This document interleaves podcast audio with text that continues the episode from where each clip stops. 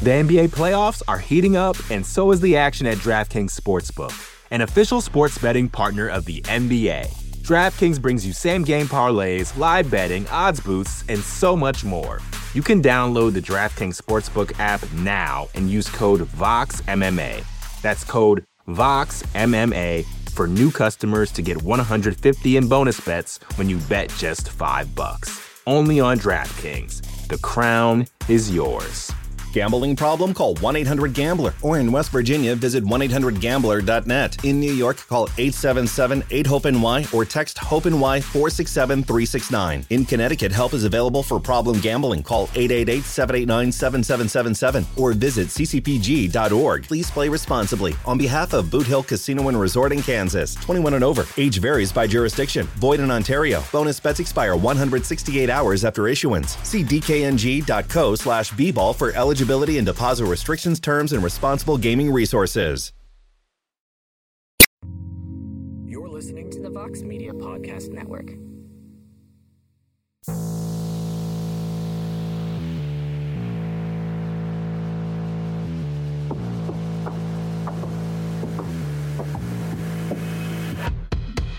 What is up, my friends? Hope you're all out there enjoying your week. We appreciate y'all for joining us. This is the M M A Fighting Ranking Show. You already know I am Sean O'Malley, and we got the whole gang here. The mind behind the M M A Fighting Rankings panel, the Iron Fist, really at the helm of this whole organization, the Prince Positivity as well. He is Alexander K. Lee, also joined by two of our best pals, stars of the podcast network. You know them, Mike Heck, Jed Meshew. How we doing, fellas? Welcome to the Sugar Show, Shaheen. Welcome to the Sugar wow. Show. Wow. That's good. I mean, feels like we're going to get a lot of mileage out of that intro over the next uh, three months. Just clip that, clip that as our, and put that at the beginning of the show from now on. Uh, we don't, we don't need that kind of stuff, A K. Over under a hundred Welcome to the Sugar Show leads that have been written as the first sentence of O'Malley articles in the last like three days. Cause I've definitely done one. I would say I would mock this, but I absolutely titled one of them, one of my things that. So I'll take, uh, I'll take low-hanging fruit is the most ripe. I'll take it's welcome the to the delicious. Sugar Show over uh, so-and-so has that dog in them any day of the week. So if this is the new so, you know, if I have to hear this more than so-and-so has that dog in them, I welcome it. I mean, fortunately for A K, I think the Sugar Show is going to be a lot less long-lived than having that dog in them. So uh, oh. probably be okay with this. Am I stepping on topics early? No, not really. I mean, that's assuming we get all sorts of title defenses coming. I think that we're about to hit a very weird era for bantamweight, but we could get into that. Uh, first, though, fellas, I have to admit something to you. Uh, for the good of the sport, this might have to be my very last podcast ever. Oh, my. Wow. Oh, good. It just might have to be. You see, it, it's vacation season. Uh, A K, you just went to Japan. Ariel's out mm-hmm. there gallivanting all around the world. Who even knows where that man is right now? And I just came back from a week in Tahoe uh, celebrating my one-year-old baby boy's birthday for the first time. It was a great time. We went on a boat for the first time. He caught his first fish. He got so damn sugar high, crazy hard he, with his watermelon did he catch cake. A fish, dude. We caught twenty-eight fish on this boat. Yeah. How how many did Case catch? He's one. He, my wife had him like strapped to the front, and he was like doing the reeling. You know, he was like getting a yeah, kick out of it. That counts. Don't take counts. This away from my boy. How dare you, Jet? That that counts. I I'm not confident that counts. He went on his first boat ride, and that is excellent for him. He did a great job. He didn't get sick. Shaheen, why why is this affecting why is this affecting your potential podcast schedule? I don't understand. So I say all this, A K, to say that I've only yes. missed three pay-per-views over the last like a lot of years. I've been in this a while. Two of them were last year around the birth of, of my son. Uh, and those happened to be Edwards Usman and Izzy Pereira one. And now this past Saturday, I miss another very crazy event. You know what, fellas? It feels like crazy shit just tends to happen when I'm gone. So I think for the good of everyone here, I might just have to leave M M A forever so y'all can get these incredible results every time.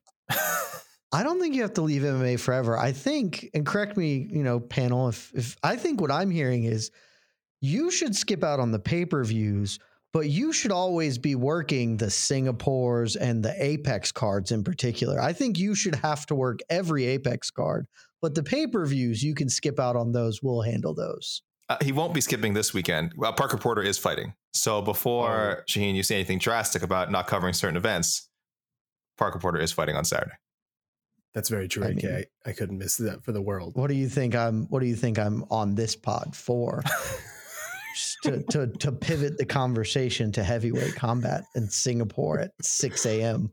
You know what, Jet? I think I could, I accept your, your proposal though. The Apex cards, I'll work those. If that means I get to lay back, drink a little bit, enjoy my time on the pay-per-views, it's kind of nice. Deal. Look, I'll never work another Apex event. You can have all my Apex cards. I'll work all the pay-per-views. I love this trade. Yeah. If if the pay-per-views that you miss are really bad, the Apex cards you missed were even worse. So it can only help that you come back and work the Apex cards. I'm still super sad that while I was in Japan, I missed the crowning of the new bantamweight champion, Merab Dvalishvili Silva. So I am super upset about that. So that geez, win might get vacated. Particularly, particularly because Merab Dvalishvili Silva, uh, you know, awkward spot now. She has it's she has a condition. It's a very serious condition. This will all get cleared up. We're not changing. We're uh, rankings unaffected. It's all very awkward because at some point this week, there's going to be an article that comes out where she'll be our number one bantamweight. And I'm not even sure if that win's legitimate anymore. We'll see. I want to be clear. It's extremely legitimate. If I could have ranked her higher after this news broke, I would have. I already had her at one. So there's always women's pound for pound. You can always fire her up there if you want. Don't tempt me with a good time, A K.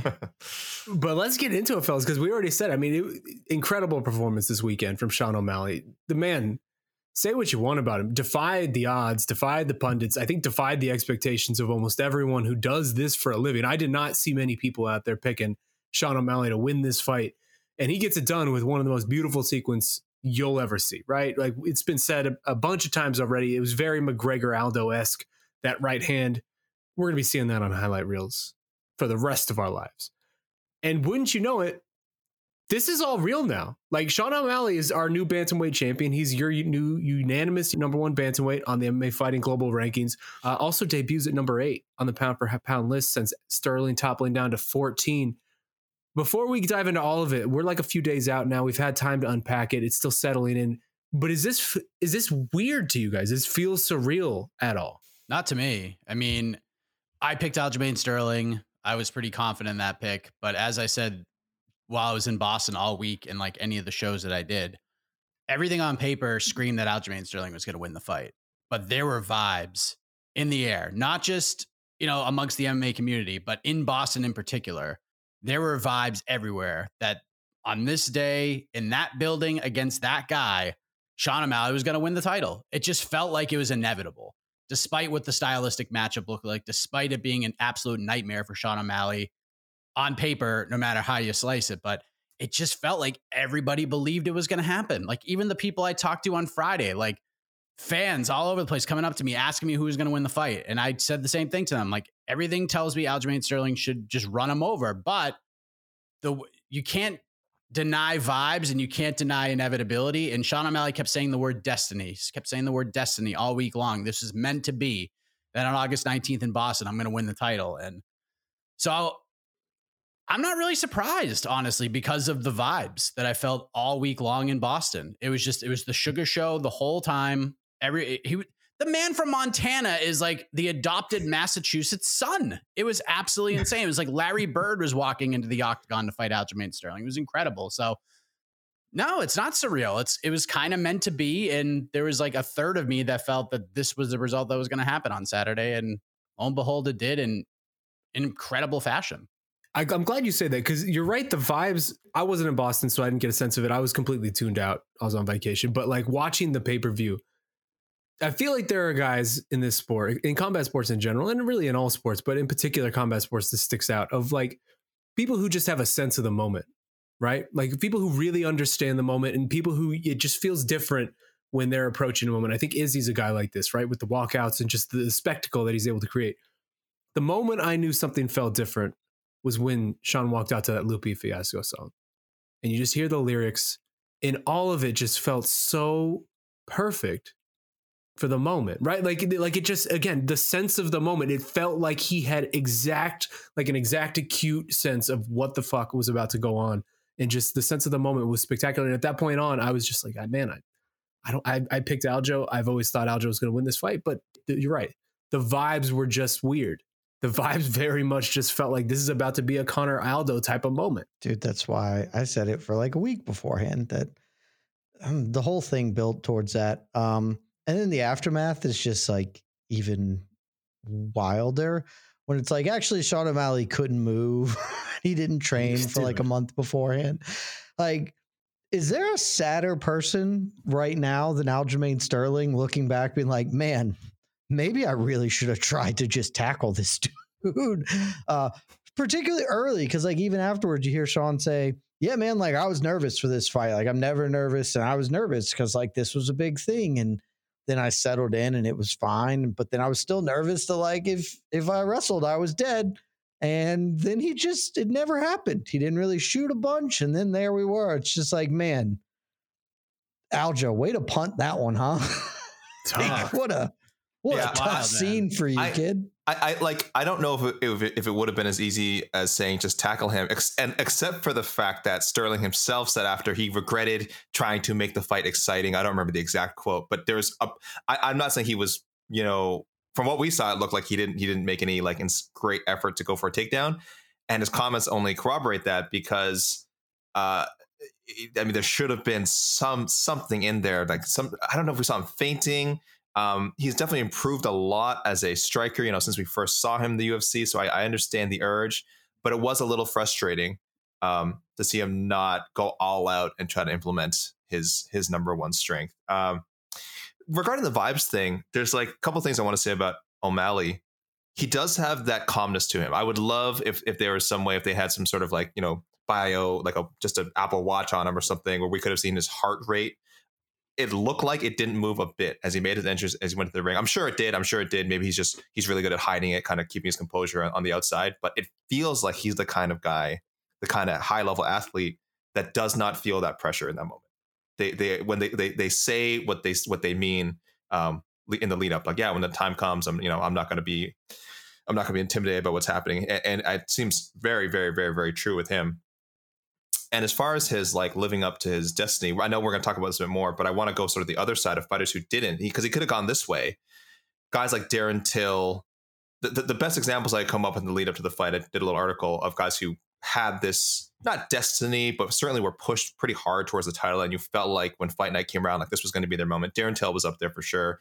Francis Ngannou, I don't know if you'll remember the first time around, it really felt like the U F C was, you know, before the bad blood came in between them, they were anointing him before he had even beaten Stipe. They were ready to see him run over Stipe. Of course, he lost in the first attempt. Same with Henry Cejudo, who later became champion. But there was a lot of hype between Henry going to the Demetrius Johnson fight. I don't know if he was expected to beat Mighty Mouse, but from the moment that Cejudo kind of entered the M M A realm, there was the thought he would one day fight for the title and become a U F C champion. So those those are the examples I can think of. And uh, O'Malley could have gone that way, but um, he didn't. He went the other way. It lived up to some uh, some pretty massive names if you want if you want to compare them uh, compare him to them.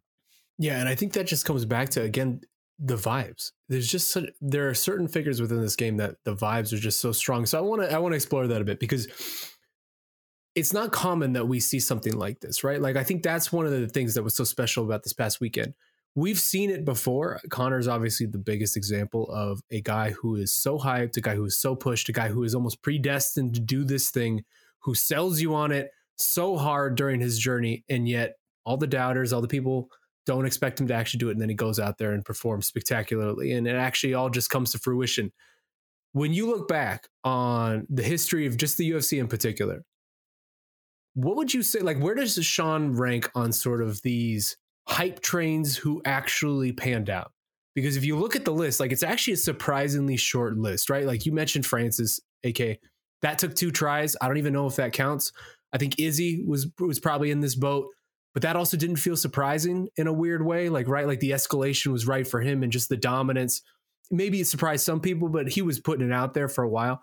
Alex Pereira, I think you could throw right in that boat as well. But again, he had the backstory. So like some of it made some type type of sense, even if you want to go further back. I think B J Penn, but he felt inevitable. Like it, it's not the, it's, it's not the same. Same with G S P. Also took two tries. Well, three yeah. tries. Shit.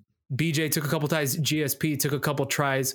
Really, there aren't a lot of names that you can compare this to in the Conor O'Malley type of just meteoric rise and almost like jump in levels, right? Because like Conor fought Mendez, but before that, he wasn't really fighting like, I guess Poirier and Holloway, but those were like young Poirier mm-hmm. and young Holloway. Like, he wasn't fighting the murderers at forty-five, and same with O'Malley, right? Like, he fought Yan, but outside of that, he, I don't know that he was really fighting the murderers of this division. He kind of avoided a lot of those guys. When you look back at sort of the hype career trains, paths are remarkably similar. And the criticisms, also the criticisms against like the people, why people like counted them out in their Dude, he's just, fights. He is, yeah. He's not the same fighter Conor is, mm-hmm. but he is, he's playing the hits. Like, he is, history doesn't repeat itself, but it rhymes. Yeah. Perfect. That's perfectly said. He, he sees the playbook and he's following it to a T. So when you look at the history of these hype trains who actually surprised everybody by panning out, where would you put O'Malley? We were like, if you had your top three of these hype trains that worked out, is he in there? It's an interesting question that I, I spent, like, when you gave us these topics, I spent a while trying to figure out my thoughts on it. And I don't really know the answer, because like, it sort of feels like the correct answer for the number one here is Conor, right? Had all this massive amount of hype, clearly elevated himself. But in a very real sense, did Conor McGregor work out as a fighter? He worked out as a prize fighter, yes, and he had success at fighting, but by a lot of metrics, he has out. If you if you separated Conor McGregor from his stardom, is he a fighter that we care about in any substantive manner historically? But this is talking aftermath. He's sort of though. an after. This is well, talking that, aftermath because we don't know that, what's going to happen with O'Malley. That, that's that's where I'm going with the O'Malley thing. Is it's hard for me to rank him in this sort of conversation because it is so fresh and so new. And I know that at the minimum, he has etched his name as a champion, and that is what that is always and forever. And so that is important and sufficient, but like, I don't know really how to couch this, right? Like, cause I'm not entirely sure that I think Conor is like the hype train who worked out so much as he, he had a moment of success that was great. But do you guys get what I'm saying here? I get what, I get what you're saying, but I would argue, I would push back on it that I think there are two elements to sort of Conor's prime, if you will, or like accomplishments that would push him into that stratosphere. One of which is thirteen seconds, which is iconic, regardless of whether we like it or not. Like, that's just one of no, the most is. impressive results in the history of combat sports, to do that to Jose Aldo. And then the, the two division thing, right? Like, becoming a concurrent two division champion, beating a legitimate Eddie Alvarez to do it. Like, I think those two elements would push Conor into, like, we saw what it became and it wasn't that great, but like, just that period alone, like, that's, that's incredible, right? Like, that alone is a Hall of Fame career for somebody. Probably is. I, I think my, where I'm coming from though, is like, I think the way this is presented, the answers are probably supposed to be like, yeah, Conor, Sean O'Malley sort of in that Uh, conversation, and finding like a third who really fits the same mold. Izzy probably feels like the best answer. I came up with Brock. To me, Brock felt like sort of similar. Yeah, I'm surprised you're not. Okay, you're not Brock. Brock Lesnar's not jumping to mind. He's a, he's definitely a different case than literally anyone else in M M A history, but uh, he fits sort of that hype, that newcomer yeah, question. And just how hype. fast it happened too, right? Like the yes, skipping the speed, levels, yeah. the speed of it. Uh, to me, like I don't know, I. And maybe I'm just being a homer or an elitist snob, but it's just like, I don't know. Like, I thought Jose Aldo was going to be dope when I first saw him in W E C. I was like, man, that kid's going to rule. And then he actually like even surpassed my expectations of how incredible he could be. And so I would be like, that kind of fighter feels more along the lines of what I would want to, to ascribe to this sort of a ranking system than I think what we're shooting for, because It's, it's a cop-out. I don't have any idea where O'Malley's going to go from here. Like, there is every world where the, the him surprising us is he rolled high twice. Yeah. He got a decision he probably shouldn't have against Petr Yan, and then he spiked Aljo. And uh, look, you can't take that away from him. Absolutely spiked Aljo in the same way that Conor spiked Aldo. But if the next five years of his career, him getting dummied by the other bantamweights and who, you know, whatever else happens, he's a success, but it's it, it doesn't feel all the way genuine to call him a success in the terms of of fighting. He is certainly a success in terms of prize fighting. See, I, I don't agree with, because again, I, I'm just I can't focus on the aftermath too much. I understand the perspective that you're coming from, but just gauging again, because I was looking when I was doing the research for this, a lot of fighters, unfortunately, who completed that ascent from uh, you know, contender to champion within four or five fights. I mean, O'Malley's journey was a bit longer. Um, a lot of them couldn't live up to it, right? Cody Garbrandt's probably the biggest example, just fell immediately off a cliff. Probably dumb matchmaking after making a fight T J twice. I'm not entirely sure why they did that. Um, Brock, yeah, he won the, t- he did defend it once. Heavyweight, though, it's kind of the nature of heavyweight. It's a very fickle division. It's hard to hold on to the title. He was already up there in age. He had a lot of wear and tear from pro wrestling. You almost can't, he, he's such a unique case. Like I, I do find comparisons there, but he's such a unique case. Holly Holm, I mean, she's had a long, successful career since, but it really feels like it's still peaked with Rousey, and she's come nowhere close, I would say, to like matching that success. So, so a lot of these fighters fall off a cliff after. It's, it's kind of funny. Um, unless you want to count G S P, yeah. Unless though. you want to count Anderson Silva, but well, that's the thing. Anderson's probably when you're closer. talking about Anderson. Anderson had like a, a wide depth of ability and career to draw from. Mm-hmm. That's mm-hmm. and that's sort of the thing I'm getting to. Is this list strictly a who are the guys who are high rolling? Well, the, the tricky thing with Anderson is if you go just by U F C thing, you know, he had the one U F C fight, and you remember he won a poll, as the story goes. I could I couldn't find the poll. I was trying to find an archive of the poll, but the way they always tell the story is after he beat Chris Lieben, they had a poll on like U F C dot com or once upon a time. I'm surprised I couldn't find it to say who, you know, to ask who should be Rich Franklin's next opponent. And Anderson Silva was voted in. Uh, you'll never see that again. So that, that's why he kind of fits in this. He's kind of has that weird category, but for sure he had such a long career before the U F C that um, he doesn't compare to O'Malley in that way at all. The way, the way yeah. I viewed this question was, you know, the vibes and the, the shock of the title win all yeah. and all like combined yeah. with the vibes. So to me, it was, Sean O'Malley's number two. It's Conor number one. Sean O'Malley's number two. And I actually think Cody Garbrandt's number three because mm. he went in there in that Dominick Cruz fight.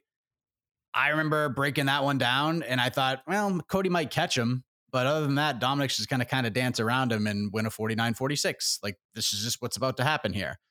But Cody ended up putting on a masterclass against Dominick Cruz. And now Sean is kind of in the same position as Cody was where he has a fork in the road to take.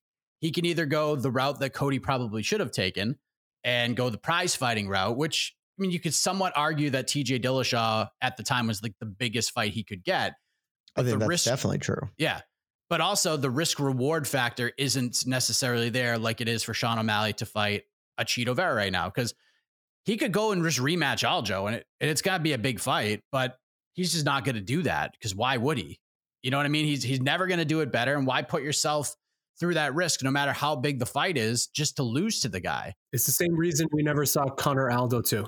Yeah, exactly. He's never going to do better. So go make the money, man. Go get the biggest fight you can get. Him and Chito is the biggest fight you can make in the history of this division. It's going to do bonkers on pay-per-view. It's going to be bigger than any Aljo rematch. This Aljo fight, Sean, welcome to the prize fighting world. Like this is what it's going to be. And the biggest losers on Saturday, the biggest loser of all was Merab Dvalishvili. He is one hundred percent in a heap of trouble, even though there's a really intelligent storyline here, much like Cody versus T J. Unless like the U F C comes up with buco dollars or Merab Dvalishvili like just absolutely murders Henry Cejudo in the most impressive way where it gets Sean's attention, I don't feel like Merab's ever getting a title shot as long as Sean O'Malley's the champion. So It's a it's just a weird time in this division. Things are going to get super weird at one thirty-five. This division's about to suck. This division's Especially. about to be real weird, man. Dude, it's going to suck. Weird. I, I didn't want to say it, but just tell like it is, Jed. Tell. Like I said it, it on the post show immediately, and I was like, and I, I stand by this. Like, mm. I think it's dope that Sean O'Malley won. I think that that is very cool and an interesting development, um, and maybe better than Aljo winning and then bailing on the division. But the there, I wrote this this week.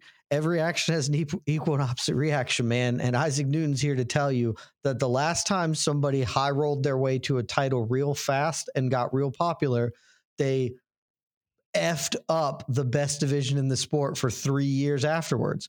Connor, you can, there is a direct line between light, the lightweight division and how it has become a division populated by the same names and faces at the top of it and people squatting on rankings for years on end. That is traced back to Connor winning the belt, bailing on the division, and making everything wonky. We are very likely about to have the exact same thing happen to the second best division in M M A. And that kind of sucks if you're like very much into the meritocracy of it all, but you know, it is what it is. I think, Mike, going back to your list, because Ed Jedi, I agree with you. I mean, this division's about to get really, really weird unless Chito can maybe come in here and, and do something and, and surprise some people, which is a very valid. I actually think there's a really good yeah. chance that he can do that too. That is a very. They're, they're going to run it back a third time. Is it, if it's oh two, you think they do it if it's oh two? Yes. Yeah, because he's not oh two.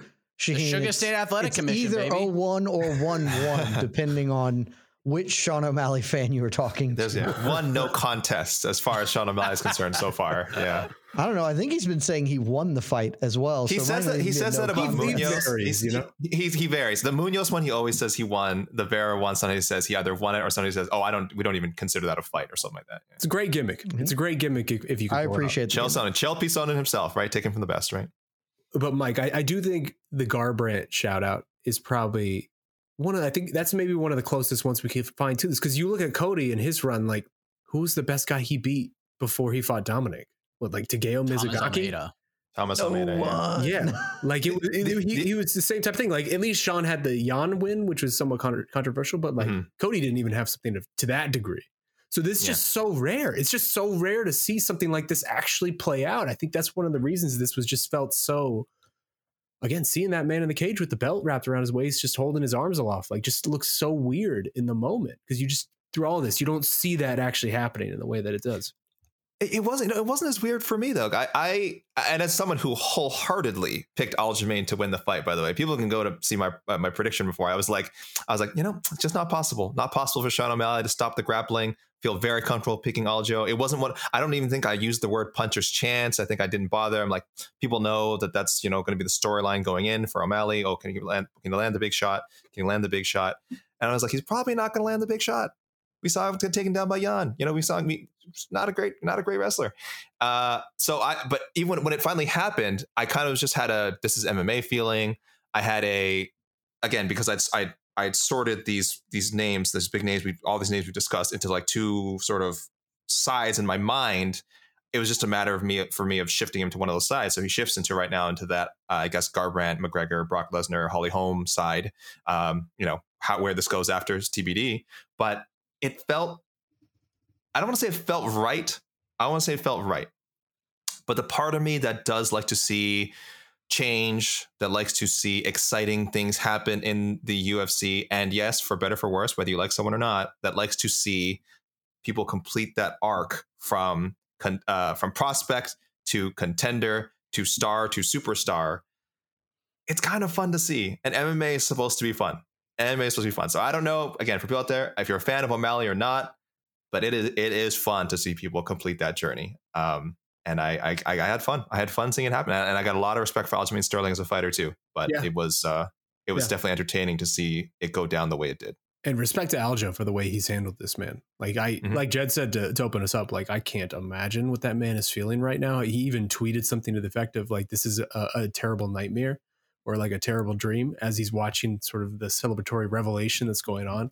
Last few days, they, they both it. described it as a dream. That's what's so weird is O'Malley also described. I mean, of course, you would describe it as a dream, but both not in terms of just like oh how like and how good it felt or how terrible it felt, but like in how surreal. Because O'Malley yeah. was like, is like oh the perfect scenario in my mind dreaming would have been he never gets close to taking me down and I knock him out. But like you know I don't but I don't actually think that's going to happen. That's just what I what I like you know I visualize. That's how Aljamain Sterling would fight yeah, back and not, not just dive headlong into my best punch. He didn't quite say that, but yes, it's amazing. They both viewed it as a surreal moment. Like they both can't believe how it played out. You're, yeah, um, Sterling certainly would imagine himself not getting a takedown and getting just knocked out cold.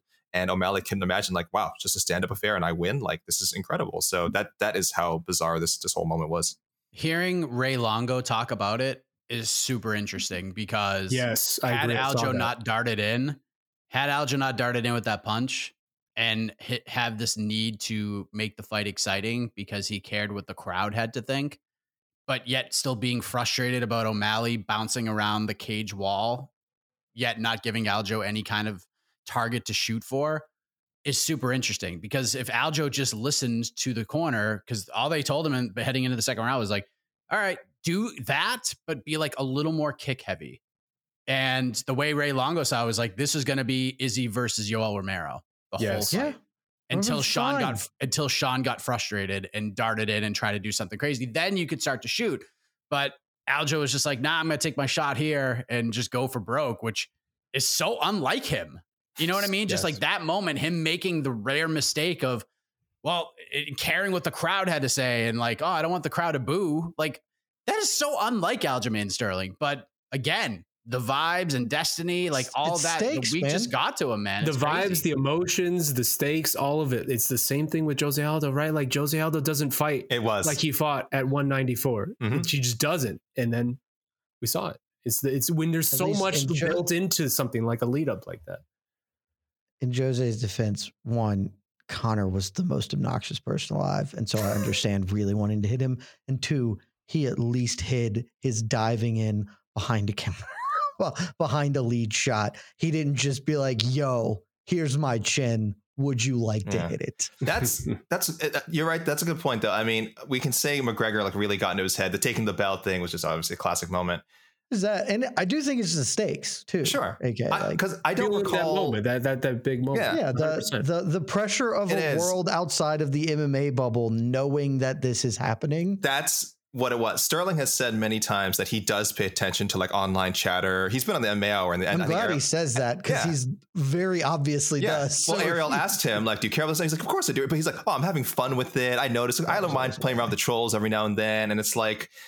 I think because I don't remember O'Malley saying anything particularly inflammatory before the fight to get into his head. If I just played it cool, I think I think Sterling got into his own head, like you said, from all the chatter because he Dude, does O'Malley pay attention to so much of that stuff. Yeah, O'Malley big perfect. Upped him. Yeah, yeah, yeah. He put O'Malley him pumped him up the entire week. Yeah, you're the best. The you're the best of week. all time. Yeah, you're yep. the best of all time. And Aljo yep. didn't. Aljo did not do yeah. that. He said, "I'm gonna run this dude over. He's a yeah, decent yeah. striker, but I'm gonna take him down. And I'm gonna choke him." And Sean just played it so well. And another huge factor in this fight is. Aljamain, and you mentioned the pressure and the stakes. Aljo had all of it. one hundred percent of the pressure and the one hundred percent stakes were on him. Sean was playing with with with as much house money as you can get for your first title fight. He loses that fight. Who gives a shit? He wins one more, and he's right back in there. Like this, especially with the tough, injury, especially with the yeah, injury excuse, would have been a tough week for him. But other than that, he would have been right back in there. He could have fought anybody. They could have thrown him in there with like Rob Font or something. He beats Rob Font. He's getting a title shot next. Like. Everything was on the line for Aljamain Sterling. There was very little pressure on Sean O'Malley. And you could hear it in some of the stuff that was like clipped out of podcasts and everything. Like, oh, if he chokes me, like, oh, well, like he's probably going to choke me. Like he just expected that to happen. So this whole thing is insane. Like, it shouldn't be happening. We really shouldn't is. even be talking about this right now, but we are. And for all those people, it's kind of going back to what Jeb was saying, who's like, you know, Sean O'Malley winning is the much more interesting and, and more fun thing that can happen here. I think a lot of those people are getting a, a sense of where this division is going to go and the reality of it all. Because if Aljo won and vacated, like this is a whole new division with all mm-hmm. different names. Meritocracy is still there. But now that Sean's here, geez Louise, man. It's going to be the dog. Merab and Corey Sandhagen are not yeah. touching a title shot anytime soon. Corey might get a shot before Merab. Like, I actually think this worked out for him. The injury came at like the best time for him. As long as he stays somewhat relevant and says interesting things, which he did during the fight week at his little media day scrum, he might be okay. I think Sean might be interested in fighting him at some point, but Merab and the Umar Nurmagomedovs of the world, I feel like they're stone cold out of the title picture, at least in the Sean O'Malley world. Well, so let's let's get into that because the last two things I want to hit on this fight before we move on, just sort of looking ahead for both these guys. I think we can all agree. We've said it. The Sean O'Malley era is going to be very weird. Just in terms from a meritocracy standpoint, from what we're going to see from the pecking order title fights, this Gervonta Davis thing is not going to go away. With every win, this is just going to be yes, louder and louder and louder because, again, this is the playbook. He is following the playbook. The man knows what he's doing. He's wealthier than like ninety-nine percent of U F C fighters already. And there's a reason for it. If you saw the merch drops, like the dude understands the fight game on that on that type of level. Aljo, we saw, I mean, he was a record-breaking champion, longest win streak in U F C bantamweight history, most wins in the division's history, most consecutive title defenses in the, in the in the division's history. He had three coming into this one. What does this title reign look like for Sean O'Malley? If you if I gave you over under one point five title defenses, so he wins his next two fights, regardless of who they're against. You going over or under? Because this bantamweight division is loaded. Jed, I want you to go first because I think I'm going oh, okay. to be totally different. Than you. I was also going to let uh, Jed go first. First, I'd just like to say, can we stop with the Gervonta Davis? Can at least be interesting. You got to do a new gag. Be like, Carlos Alcaraz, uh, you need the courts of Wimbledon. Let's go. Like, do something else. Like, you can't keep playing the same hits that others have come before. You got to mix it up in some other one v one contest that you're also going to get freaking smashed in. So it'd be fine. Um, yeah, I'm going to go under. I'm going to go, I would go under, under half a title defense. Oh, uh, I think Chito's going to beat him. Um, and I say this, I'm sure that the the ghosts listening to this will react and say, that hater, Sean O'Malley. I want to be clear. I picked him to beat Aljamain Sterling. I've actually been relatively high on Sean O'Malley as a talent relative to the peer, like my peers or whatever. Um, because I think he has a lot of ability and is, is certainly not a bad fighter. Uh, I think Aljamain Sterling should be the worst style matchup for Sean O'Malley in the division because of his strengths. Uh, but, you know, sometimes you roll high. Sometimes Aljo doesn't fight to the best of his game plans. And, you know, we end up where we got. I would still pick probably Aljo to win a rematch, but it's fine. I think Chito is the other end of the bad matchup spectrum for him because Sean, I mean, one, we saw them fight before and whatever Sean wants to say, Chito won that fight and was winning that fight. Uh, Over five rounds, it just seems like a really, really tough ask for O'Malley. Uh, he can win it. He obviously has a lot of talent, but this the way Chito fights, building into round over round, the way his offense is both a scoring offense, um, but his, his game is largely predicated on getting finishes and his own durability, just really matches up well against Sean O'Malley, who mostly wants to knock you out, and he's not quite the glass cannon Connor is, but against Chito, eventually that fight is going to come down to they are trading shots, and I'm I am dead certain that Chito can get hit full full force by Sean O'Malley and be A-okay, and I am also pretty certain that if Chito puts the mitts on him, Sean O'Malley, who I have seen get knocked cold by a Chito elbow on the ground and get severely hurt by Petr Yan, Is, is not in a good way. So I think a five round fight against Chito, you O'Malley's not going to Corey Sandhagen him. He is going to try and do the striking thing. And I think that that's probably pretty bad for him over twenty-five minutes. So I, I think he is going to lose to Chito in his first title defense. That's, that's where I'm officially at right now. I mean, the durability is a good call. There are a few men in the sport who can take two hundred punches over the course of twenty-five minutes and look like he didn't get hit whatsoever in the fight. It's very bizarre with Dude, that man.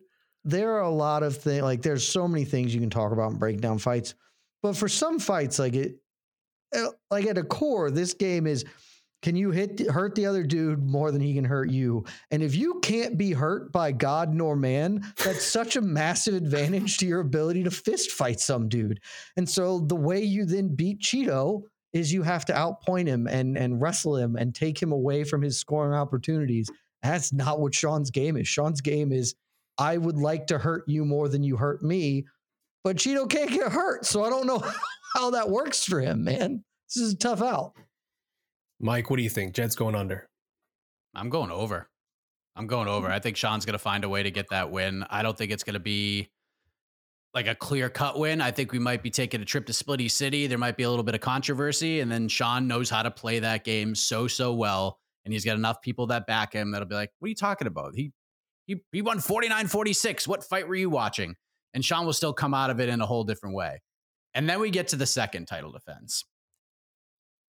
And this is where things are going to get real weird, my friends, because I, I, I do host a matchmaking show.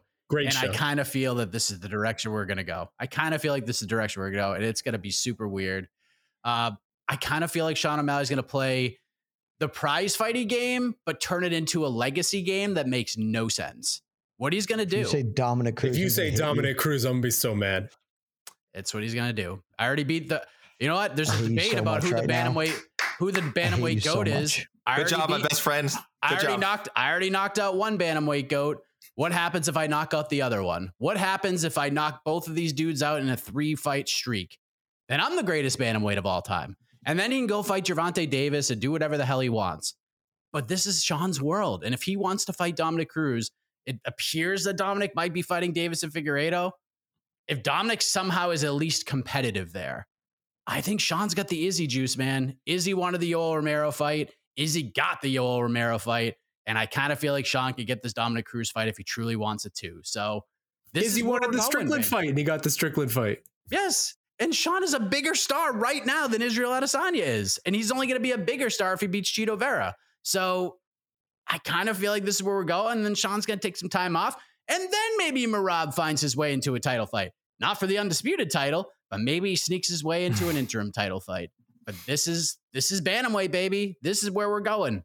This is the direction. You think Sean O'Malley should be like, hey, Umar, you look great. I'll kick your ass. No, he's never going to say that. But if he's going to go after prize fighting legacy by beating the two best bantamweights of all time. And it's going to make no sense to anybody, but everyone's still going to watch and they're going to sell that arena out. And it pains me to say this, but I kind of feel like this is where we're going. So I will say over one and a half. He may not defend the title again after beating Dominick Cruz, but I feel like we're going over one and a half because this is the Sugar Show and the Sugar Show is going to be really weird and obnoxious.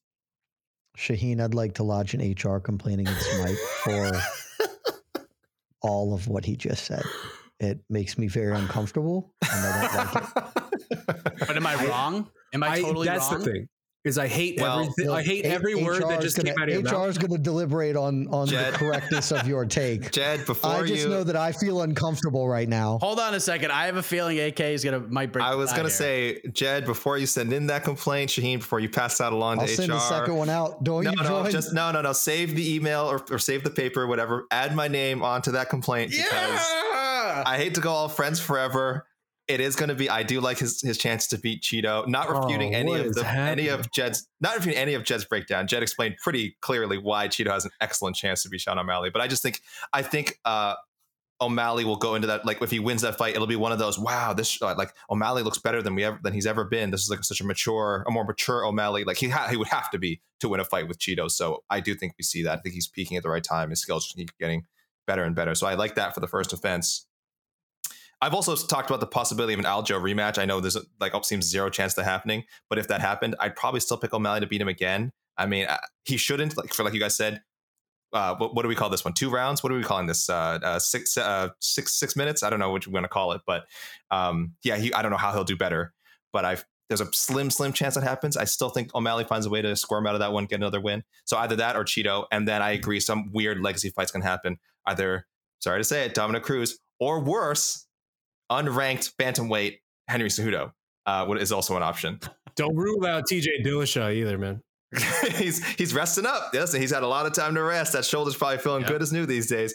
It, I do think legacy fight is in the cards for his next defense. But my, my real answer is really how long can he keep Umar Nurmagomedov away from him? And I think pretty oh, long. Forever. So you can going, avoid yeah. Umar forever. Merab is, to me, Merab, Merab is, is the harder one. Yeah, the yeah. Merab question is much more. But the thing valid. Is, I actually think he could beat Merab. Like I, think, I do too. I don't know that I would pick him to be Merab. I think that mm-hmm. that is a that's a fight he can win, though. I think so he too. He can win it, but Merab is also not going to give him six minutes without like a real takedown effort. I no, hope not. Yeah, he's not. not yeah, but I think that, that that's a fight I would be much more likely to to think that Sean can win than Umar. Yeah, no, I, like, Umar. Yeah, Umar is the one because if you want to talk, Umar is the, the best bantamweight in the world. If you want to talk about the McGregor comparisons. If you want to talk about is, the, McGregor, the McGregor comparisons, we could see O'Malley's run to the top definitively end, just like it did with McGregor. With Dude, uh, plus, I mean, with a, with, a, Nurma, with a Nurmagomedov uh, taking him down. How about that for Chito? For plays the Diaz role. He already lost to him, but he gets the rematch. He wins a a, a fun fight that he just outpoints him barely with yeah. leg kicks. I Dude, mean, that's starting might... to line up like a thing that could happen against Chito. Dude, if Sean if Sean goes and beats Chito, he he might just call for Volk and just go up to forty-five. What's Volk going to say? No. Of course he's going to say yes. It'll be the biggest fight he's ever had. That's Volk's wet dream is to land that yes. fight. I think he should do that. I, I it it stuck out to me that O'Malley had no wasn't even close to mentioning that uh, in his post-fight presser. There was no inkling of. It was, I'm going to fight Chito and Davis. There was no, like, I want to get a second belt. And I don't know why that was, other than really? maybe, maybe, maybe Sean O'Malley understanding He did briefly, he did briefly, briefly, briefly touch upon it when he was talking about what's next for him. And then he says, he kind of brushed it off saying something like, I don't know, but more like, you know, maybe I need to fight a few title defenses first, something, something, something. So he did briefly, but he didn't go after it. Yeah, he didn't go after it. Like beating Chito and then trying to get Volk is, I think, by far his best course of action. I just want it to be known that I am going to forward that H R complaint. Okay. Up the chain. Uh, That's I respect it. I love yeah, I respect you, Mike Heck, and I love you, Alexander K. Lee. You're very dear friends. I hate every mm-hmm. single word that spilled out of your mouth over the past ten minutes. I hate it with a passion. It made me feel very uncomfortable. It, it made me feel very weird it. and very uncomfortable, and I hate that you're fucking probably right. Gene, you say any more, and I'm going to add you to that H R complaint. I'm with you, Jed. I'm with you. Just to round out this this conversation, I, I go under. I don't think he lasts two, but I also think that's maybe just because we don't even get a second one. Maybe something weird happens if he beats Chito and then he just does fight a boxing fight, or he does try to go up a division. I, I could see a Conor level of stalling out coming in this division, but we, we'll see. Uh, last question for me on this one, and this probably is the most interesting question, at least in my mind, moving forward, is what the hell happens to Aljamain Sterling? Because poor dude, record-setting champion, very good case for the greatest bantamweight in U F C history. Definitely not ever going to get that rematch. Definitely not getting an immediate rematch. And I just don't know that there's a road back to any sort of title for him as long as Sean O'Malley's the guy holding it. Feels like featherweight's the move. Mike, you're, you're shaking your head. I'm, I'm very curious. What's what's up? Do you disagree? Dude, Aljamain Sterling needs to stop focusing on Sean O'Malley. Stop calling for the rematch. You're never going to get it. His sole purpose, come Sunday morning or Saturday afternoon, he needs to go all in on the Max Holloway train. That's what he needs. Go okay. all in on this man. Call this guy out. Make it happen, because if there's one thing you could do to get a Max Holloway fight, is just get the man's attention. And if Max Holloway sees any interest in it, he will just jump on the opportunity. So if you're Aljamain Sterling, going up to forty-five, just like, yeah, I, w- I want to run off a bunch of defenses. No, that's a terrible idea. You want to go in there and fight Mavzar of Loyev? No, don't do that. You want to go fight Brian Ortega? No, don't do that. You want the shortest road to not only a, to not only a title. You beat Max Holloway. We've seen with the, with this ha- what happens in this division. You beat Max Holloway, you get Volkanovski's attention. What if for some reason he does beat Max Holloway? And one of two things could happen. One, he could go fight Volkanovski, and if he somehow wins that fight, that's a check in the box. If Volk decides to just vacate and go up to one fifty-five after fighting Ilia Topuria, Aljamain Sterling finds himself in a vacant title fight. And should he win that fight, guess who might come up and fight him again? Sean O'Malley. So if he ever wants the Sean O'Malley rematch, he's got to win the featherweight title. And the best course of action for him at this point in his career, even though he's not like super old, but he's getting there. Go up there, challenge yourself against Max Holloway. You beat Max, you're probably fighting Volkanovski next. So I think you just go up to forty-five. You just take this whole dream of a rematch out of your system, because it ain't going to happen unless you win the featherweight title. So go fight Max Holloway. Even if Max loses, you still go fight Max Holloway, but he's not going to lose on Saturday. That's the course of action for one hundred percent. You are one hundred percent right. I one hundred I agree with every single word that you just said, and that actually leads to me where I was going with this, which is it feels like featherweight is is the most advantageous sort of move for him forward at this point. That's not like a lateral move, because you're just trying to do the bantamweight thing at this point. You're screwing with Merab a little bit, and also just like, what are you trying to reclaim? Like, right? You're already that guy. So if you just look at our featherweight rankings right now, current top fifteen, very quickly. Volk, Holloway, Rodriguez, Topuria, Ortega, Pitbull, Allen, Emmett, Qatar, Evloyev, Zombie, Chikadze, Mitchell, Kabilayev, and Dan Ige. Zombie's about to bounce after this weekend. Yeah, yeah. He's going he's to retire, so he'll be out. But so if you just look at that fifteen, just skill-wise, you inject Aljo into this division, just skill-wise, not resume-wise, anything, just talent and where you think he could, who you think he could be. Where are you slotting Aljo? So I want to push back on the featherweight idea in general. I think that a lot of what Mike said makes sense, and I understand where you guys are coming from. Uh, I think it, it fails to take into account one extremely important piece of information, which plugs into your question here. Aljo going to get his ass beat at one forty-five by a lot of these dudes. Um, I I think objectively what Mike said is probably the path forward for, for Aljo, and Max Holloway is going to hand him his rear into bite-sized pieces and feed it to him. It is like that fight won't be competitive in the least. Shoot your shot, I guess. I think that he's relatively young, and it may be because for a while I was on the featherweight thing, and I still think I think the the truth is he's just in the Franklin zone, baby. Like he's just gonna fight dudes around middling weights that are fun fights because that's who he is now as former champion. If he wants to do the Max thing, okay. Once he loses to Max, is he going to stay around one forty-five? That doesn't seem likely because you got to like, give it a shot. You got to give it a shot, and it, somebody's going to beat Max eventually. He's been in. Somebody's going to beat. It ain't going to be Aljo. It ain't. I agree with you. I agree with you. But it's going to be somebody, and Max has just been in so many wars at this point, right? He's thirty-one, but he's like a Rory McDonald thirty-one. I, I, he's like well, a Jose Aldo thirty-one. You're preaching to the choir. I've been saying for three years that Max Holloway is going to fall off, and he just keeps not doing it. My thing is, if you want to go do it, I understand that. I am not one hundred percent sure Max even takes the fight because he's talking about B M F titles. And I think Max takes that fight. That's a big fight. What else is he doing? I don't know. Pursuing other things, maybe going up to lightweight, doing other things. We'll see. I'm not one hundred percent sold he takes the fight. Maybe he does. My point being, I get the idea at one forty-five. I think that it's ultimately capped by the fact that he is not going to have success at one forty-five. I think one forty-five makes sense if he's going up and immediately shortcutting the line to Volkanovski and can have a chance at it. That's not going to happen. I think his best bet, it, it feels a little counterintuitive, is hang around one thirty-five because I personally don't think we're in for a long Sean O'Malley reign, and you never know how those cards are going to shake out. And being a former champion in a weight class gives you a lot of opportunity to retire for two years and then come back and fight for a belt if you're Henry Cejudo, something like that. Maybe Cejudo ends up getting the belt in a year and a half, and he wants to run it back with Aljo. I just think he's got more opportunities at the weight class where he is clearly the best, the best of his abilities, even if those opportunities aren't getting a rematch with Al, with, with O'Malley. That's certainly not happening.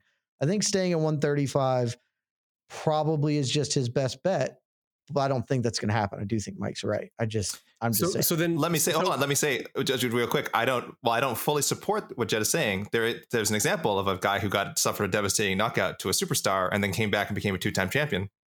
That man's name was Jose Aldo. Yeah. He just hung, he just hung around one forty-five, yeah, won an interim belt. And a little then, bit different circumstance. Connor immediately. Very different. I mean, he, he got the belt, in the, he got the belt like a year later. Where but he became, he did become champion again. The exact same thing can happen for Aljo at one thirty-five. Mm-hmm. If Sterling gets injured, Uh, refuses to fight, they do an interim title and they're like, all right, well, Aljamain versus Cejudo two, or like it's it's not cool with the Merab situation. Yeah, that's so what's the sticking that's, that's the sticking point for me is I feel like he really does want to get out of his buddy's way. I think I he can think, also yeah. just hang around and not be there in the mm. way too. So I, I if I was his thing corner, I would say, all right, maybe go fight Max. When Max is done, you're just back to one thirty-five forever because That's that's it. I, I get the upside of Max. I just, I don't know what the odds are on that fight. I'm smashing Holloway at minus fifteen hundred. He is going to kill Aljamain Sterling. I, I don't disagree with you. That fight is not remotely competitive. I don't disagree with you, but also, again, at some point, somebody is going to beat Max, and you, who knows, right? Maybe it's, it's going to be a dude who can hit him. Well, so, a dude who tackles him. Is tackling Max Holloway an effective game plan? No. That's then, why Khabib was kind of a fun idea. Then I'm interested for your answer here. Play out the exercise. You look at our featherweight rankings. Where would you inject Aljo in there? Just purely based on skill and who you think he could beat. I mean, I think that he could beat Korean Zombie, who is faded and clinging to a top fifteen spot. Uh, I would not pick him to beat any of the people that are current. Eh, I might pick him to beat. I'd pick him to beat Dan Ige, who's our number fifteen. So Josh well, Emmett, like Josh Emmett's what, seven for us, eight. You wouldn't pick eight. him to beat okay, Josh Emmett. I think I think he could beat Josh Emmett. I am probably picking Josh Emmett because the other part of Aljo's thing, like, and we don't talk about this probably near enough for several fighters. I think it's also applicable to Sean O'Malley. A lot of his advantage, like a lot of what makes his work is that he's just enormous. Like he's so much bigger. Habib, like Habib would not have been nearly as good a welterweight. I think he still could have had a lot of success at welterweight, but like he's just a massive dude compared to the dudes he's fighting. Sean O'Malley happened to be the first guy he fought who had a reach advantage and gassed him.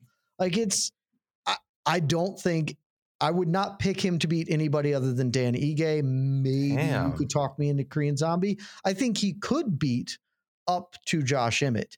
And I guess Pitbull. Uh, he could, and I might even pick him to beat Pitbull, but I also don't really agree with how high we have Pitbull ranked. Um, you could convince me. It wouldn't totally shock me if he beat Brian Ortega, I guess, is as high as I would go. Yeah. I would be pretty freaking surprised if he beat Volk, Holloway, Rodriguez, or Topuria. Yeah, and I, that's, Arnold Allen. That's where I land too, because again, this is a very hypothetical, theoretical question. Um, I'm, I'm around the same. I, I landed in the same spot when I was looking at this list. I said probably a toss up with Pitbull, probably a toss up with Ortega. There are five and six spot, and like you said, Jed, you know, mileage may vary. Toss up, but I think he could win sure. that fight. M- mileage may vary also on having Pitbull that high. I think I do. I know you don't. Um, he just got just kind of where he averaged it out to. But I, I, I'm okay with saying he could beat Arnold Allen. Arnold Allen's really good. I just I, I don't would think, slightly I think Arnold favor Allen beats the hell out of him. Oh, I would slightly favor Aljo Emmett. I would favor Aljo Cater. The, the size is a factor for sure. I think Arnold Allen's really going to tower over Aljamain Sterling I, if they fought. Uh, sure, but I think Aljo is. I think he has enough skill, enough talent to overcome some of those uh, size disadvantages. I think he wouldn't be a massive featherweight. You're right. He'd be like a normal size, well, whatever normal size featherweight is supposed to be. Dan Ige. Yeah, yeah, exactly, or something like that, or, or uh, Pitbull, even Pitbull, I mean, right? Even like a Giga um, Chikadze, I think he'd be. But I, I'm yeah. okay with saying like he could land comfortably in the top seven, six or seven, uh, if we're just gauging talent. But um, it is not an I would easy say if he got top to seven, uh, that that would be a successful run for him. Mm. I think that he could. I would expect because he was a champion in another weight class that he should end up in the top fifteen. I just think that works sort of across the sport. Any champion in a previous weight class should probably be able to pull off top fifteen. I think if he finished, if he managed himself to the number seven ranking, that would be a, a great outcome for him. What do you think, Mike? Yeah, I agree with that.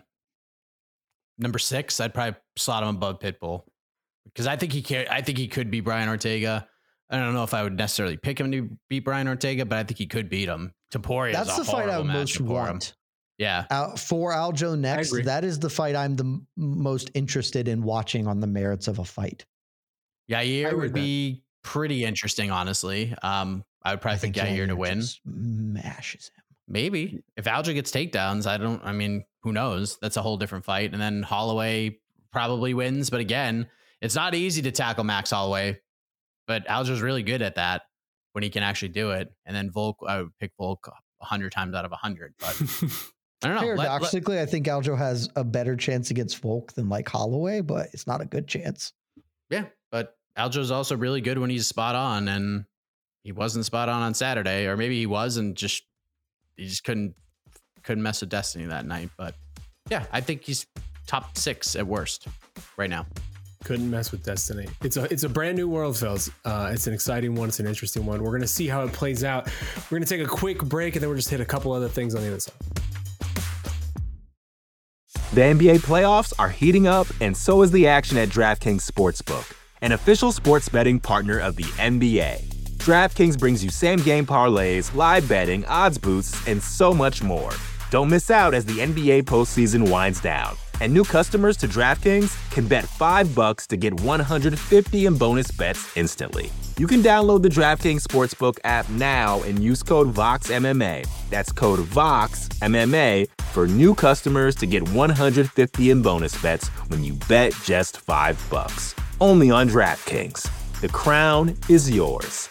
Gambling problem? Call one eight hundred gambler. Or in West Virginia, visit one eight hundred gambler dot net. In New York, call eight seven seven eight hope N Y or text hope N Y four six seven three six nine. In Connecticut, help is available for problem gambling. Call eight eight eight seven eight nine seven seven seven seven or visit c c p g dot org. Please play responsibly. On behalf of Boot Hill Casino and Resort in Kansas, twenty-one and over, age varies by jurisdiction. Void in Ontario. Bonus bets expire one hundred sixty-eight hours after issuance. See dkng.co slash bball for eligibility. Eligibility and deposit restrictions, terms, and responsible gaming resources. All right, fellas, we are back talking U F C two ninety-two real quick still. And let's look at the other title fight, strawweight out there, Zhang Weili. Uh, I mean, a lot has been said about this performance. I think all you really need to say is two ninety-six to twenty-nine, because that is one of the most absurd striking stats that I have ever seen in my history of watching this sport. Over twenty-five minutes to outland somebody by, what's the math on that? I can't even do math in my head really quickly, but almost like one hundred and two hundred seventy strikes, more or less. Uh, that's just incredible. It's one of the most dominant performances we've ever seen in a title fight. I think it is the most lopsided striking total for, for a title fight ever. Just incredible stuff from the strawweight champ. And now we find ourselves in a really interesting place with the strawweight division, because there's two, I would say, very compelling challengers waiting for this woman. And it is it, it is unclear which direction the U F C is going to go, which direction the U F C should go, wants to go. But it's also just a very rare thing, because you look at the women's pound for pound ranks, our updated pound for pound ranks that are coming out this week. I don't know that I can remember seeing something like this, where the number Zhang Weili is number one for us. Her two, top two challengers are both in the top ten pound for pound for the women's side. Tatiana Suarez, number eight for us now, and Yan Xiaonan, number ten for us right now. Two of the top ten best female fighters in the entire world waiting to fight this woman. I don't know, guys. To me, this is a very interesting question, and I'm I'm still not sure where I feel like I lean. I think my heart goes one way, my brain goes another. But I'm curious where you guys are at. W- what should be next here for Zhang Weili in this strawweight division? What, what's the title fight that should be happening next? What do you want to see? I feel very I feel very little conflict. I want to see Tatiana Suarez fight for the title now. Um, people who listen on to the next one know I can be a bit of a, a brat, Gene. I can be a bit of a child. When I see something within reach, I just gotta grab it. And I want, I want that Zhang Suarez title fight. I, what really got me thinking about it was, of course, I like the, the um, Zhang versus Yan title fight as well. You you know, get it in a card in China. What a historical moment. one point nine uh, big, billion views. Great. Okay. What a big money-making moment for the U F C. And then it was that last part. I'm like, wait, why do I care? Why do I care that this is a money-making moment for the U F C? You could go and then go down the route of, it's also a big moment for the, for the sport of M M A. But I've constantly said that M M A Definitely isn't is. a sport. So obviously that doesn't matter to me either. Um, I want to see Tatiana Suarez fighting for titles now and defending titles now. I feel like there's a bit of a clock with her. She's been in combat sports for a long time, pretty much her entire life. You'll remember, anyone who comes from sort of that amateur wrestling background, there's a ton of pre-M M A wear and tear. She turns thirty-three by the end of this year. So again, not old, not super old, but old in terms of like she has got a lot of fights. She's got a lot of fights under her belt with one form or another. She's had injury problems. She had uh, th- thyroid cancer, of course, before, um, uh, before you know, when she was trying to get into the Olympics uh, eleven years ago. I, I don't know how much longer we have Tatiana Suarez as a sport. Hopefully another ten years, right? Hopefully she's fighting high-level fights for another ten years. But in all likelihood, based on what we know uh, about athletes, um, when, they, when they're competing in a sport like this, and then once their bodies start to break down, hopefully that's not where she is. I don't know how much longer we can wait. Um, so if she is healthy, if she is ready, I want that title fight to happen now. I, if, if the Yan Xiaonan title fight happened instead, I'd be jumping for joy. Awesome fight. Yan deserves it. But as far as who I think is the best strawweight in the world right now, not named Zhang Weili, it is Tatiana Suarez. And she would run through Yan Xiaonan, in my opinion. I know that's not how we determine title fights. You could disqualify a lot of title contenders if you're playing that game. Um, but if you ask me what I what I want to see, personally want to see happen next, I want to see Tatiana Suarez win, uh, fight, potentially win. And then, you know, go on her, go on her own dominant title. Not a guarantee, by the way. Zhang Weili is an incredible champion, but I'd want to see this fight now, now, right now. I mean, look, it, to me, it's it's a location thing. So if they go to China, it's going to be Yan. The U F C already ruined my on to the next one plans, because I thought I laid it out absolutely perfectly after Tatiana Suarez just ran over Jessica Andrade. Just do Zhang versus Yan, and then in a Apexy fight nighty, or you travel somewhere very, you know, it's kind of smaller market, main event. You do Tatiana Suarez versus Mackenzie Dern in a five round main event. Just give her that five round experience. She probably runs over Mackenzie Dern. And if for some reason Mackenzie finds lightning in a bottle, then the woman they've been trying to push to a title shot for all these years gets her shot. So it's a win-win for the U F C. We still get the big fight between Zhang and Yan, and then the winner gets the winner of that. But obviously, I don't know who the hell's managing Jessica Andrade these days, but she's just going to keep fighting horrible stylistic matchups, and she's going to fight Mackenzie Dern at U F C two ninety-five in New York. So don't really understand that, but now you got Tatiana in the wings. But listen, if they go to China, it's Yan. If they don't, it's Tatiana Suarez. And to me, there is no more there. There is no more fascinating women's fight than Zhang Weili versus Tatiana Suarez. And if there's a Mount Rushmore of fights I have to see sooner rather than later, It's Zhang Weili versus Tatiana Suarez. It is just so friggin' fascinating. So yeah, this all comes down to location for me. Yeah, give me Yan Xiaonan. Um, You're here for the I'm China just, versus China. I am, uh, for a couple of reasons. Look, if if if it ended up being Tatiana Suarez, like A K said, I wouldn't. I'd be fine. I, I'm. I, I do believe she is probably the best women's strawweight in the world right now. So I'm not going to be too perturbed by having the best woman in the world. Uh, at at worst, I think she's the second best. So I won't be too upset. But you know, I would like there to be some level of meritocracy in this sport. And as much as I do think that Tatiana Suarez has a reasonable case for it, she has two wins this decade. And I'm not entirely certain that beating Montana De La Rosa and then beating Jessica Andrade after Yan Xiaonan ethered Andrade worse than you did, Tatiana Suarez, like should, should let her jump the line here. Uh, I think from a meritocracy standpoint, you, I think Yan deserves it more at this point in time. It's not entirely Tatiana's fault that she was out for four years, but I also don't think you can just sort of look away from those four years gone and treat it as, as if that's not real. Uh, and then straight up, like, I think the Tatiana Suarez, um, you know, Weili Zhang fight is meaningful and will be fun. I don't think that's going to get nearly the shine that that fight should deserve from a broader public. If you let Tatiana get one more win that maybe develops.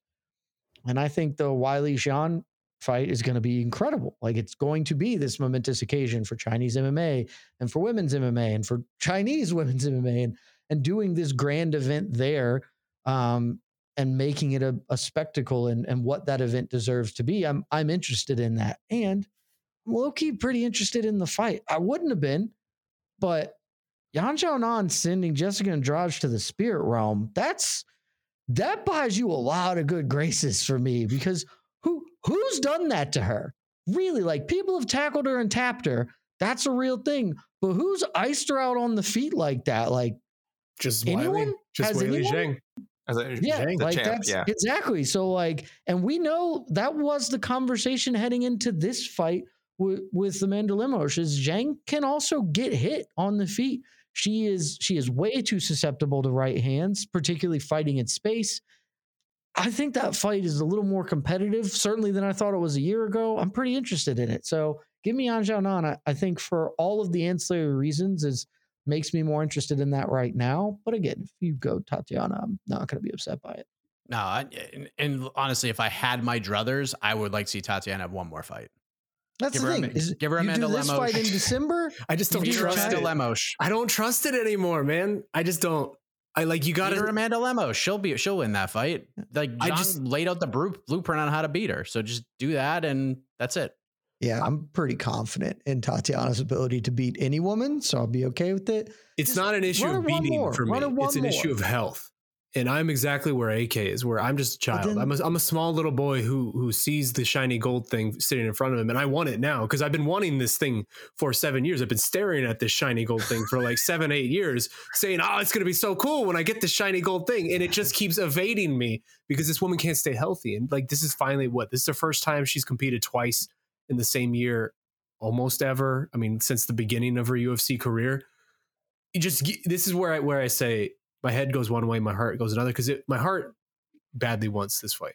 I'm with you, Mike. If if there's a Mount Rushmore of fights that I want to see right now that are not booked, Suarez Zhang is on that on that Mount Rushmore. Just because I agree, I think she's the best strawweight in the world, and I want to see this play out. My head, though, I mean, we all saw Dana White's reaction when that assumedly Chinese reporter spit the one point nine billion number at him, and Dana White, you saw the dollar it's signs. It, it's a big number, big man. Number. I don't know if you know how much a billion is, but it's nine hundred ninety-nine. It's, it's more than nine hundred ninety-nine million. It's a lot. It's a lot. It is hard to fathom. He was like, this was almost two of those billions. Yes. It is hard to fathom. That those are almost power slap numbers. He's like, I gotta, gotta capitalize on this. Oh man, you put it on Rumble. He should have followed. He should have followed up. How do they feel about power slap in China? That's what he should have asked. He should have gotten to, to over over two billion power slap impressions on, on social media. I think there's a very real chance the U F C goes to China before the end of the year, and that we're getting this.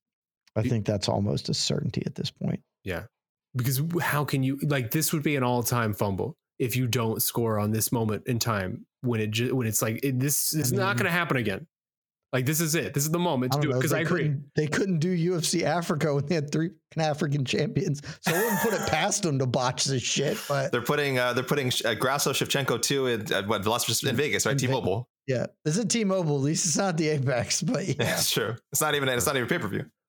Also, that does make Noche sense. Noche U F C. Though. Yeah, but no, there there is like a business case for that, because I know that Vegas does a, a good amount of uh, trade for Mexican Independence sure. Day. There. Yeah, sure. Oh yeah, at big boxing events yeah, in Vegas always they, do well for they like, botch. They botch a lot of things, so it wouldn't shock me. But I think we're very, very likely to get this yeah. fight in December. But let's just let's just find again. They also had multiple Mexican champions and also had to not go to Mexico, so there's no none of this is guaranteed. But I do think China is is, is going to happen.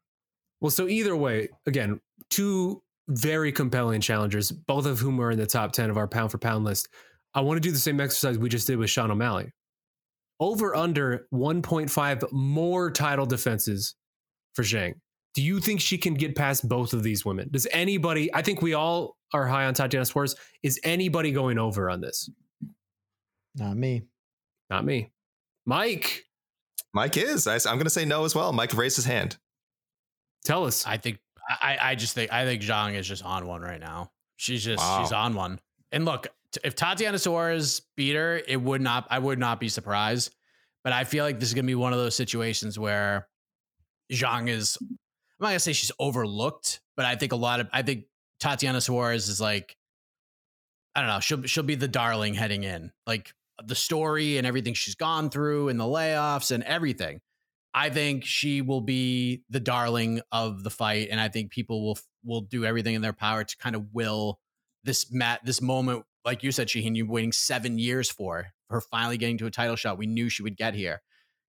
I just feel like you're going to give, if you give Yan Xiaonan, or not Yan, Zhang Weili and her team and all the different coaches she has all this time to prepare for Tatiana Suarez, I think she's going to win, man. Like, I don't know if anybody's going to beat Zhang Weili in the next two years. I really don't. I really don't. If I just think she's that good. Now, if this fight happens again, somehow Tatiana gets back and Zhang's like, you know what? I'll give you another chance two years from now. Maybe it's Tatiana. I know she's a little bit older, but I just think Zhang is, I just think she's that good, man. It's going to take something special, a special, perfect performance to beat her. And as good as Tatiana Suarez is, and she's really friggin' good, I don't know if she could pitch a perfect game against Zhang, against Zhang Weili. And that's the only way you're going to beat her right now. If Zhang pulled that off, if she added Suarez and Yan to her resume, that would be, I mean, I think, I don't know if she's already top five women's pound for pound all time, but she would be soaring towards like the top three, because it'd be those two names, plus Carlos Barza, Joanna twice, Jessica Andrade, and then before that, some good wins. Tisha Torres, Jessica Fine. Aguilar, I think her is a meaningful win. To Rose is relevant. That's that's the big one. That's the one name she's missing, one right? Woman, if she had been one able woman to, has beaten her in her career. Yeah. That moves you very high up that yeah. list. Uh, Jessica Aguilar was probably not a meaningful name by the time they fought, but I think people forget not how really. good Jessica Aguilar was once upon a time. It That's was still like one of the top resume, if you can add those. Yeah, it was resume. one of the best fighters in the world.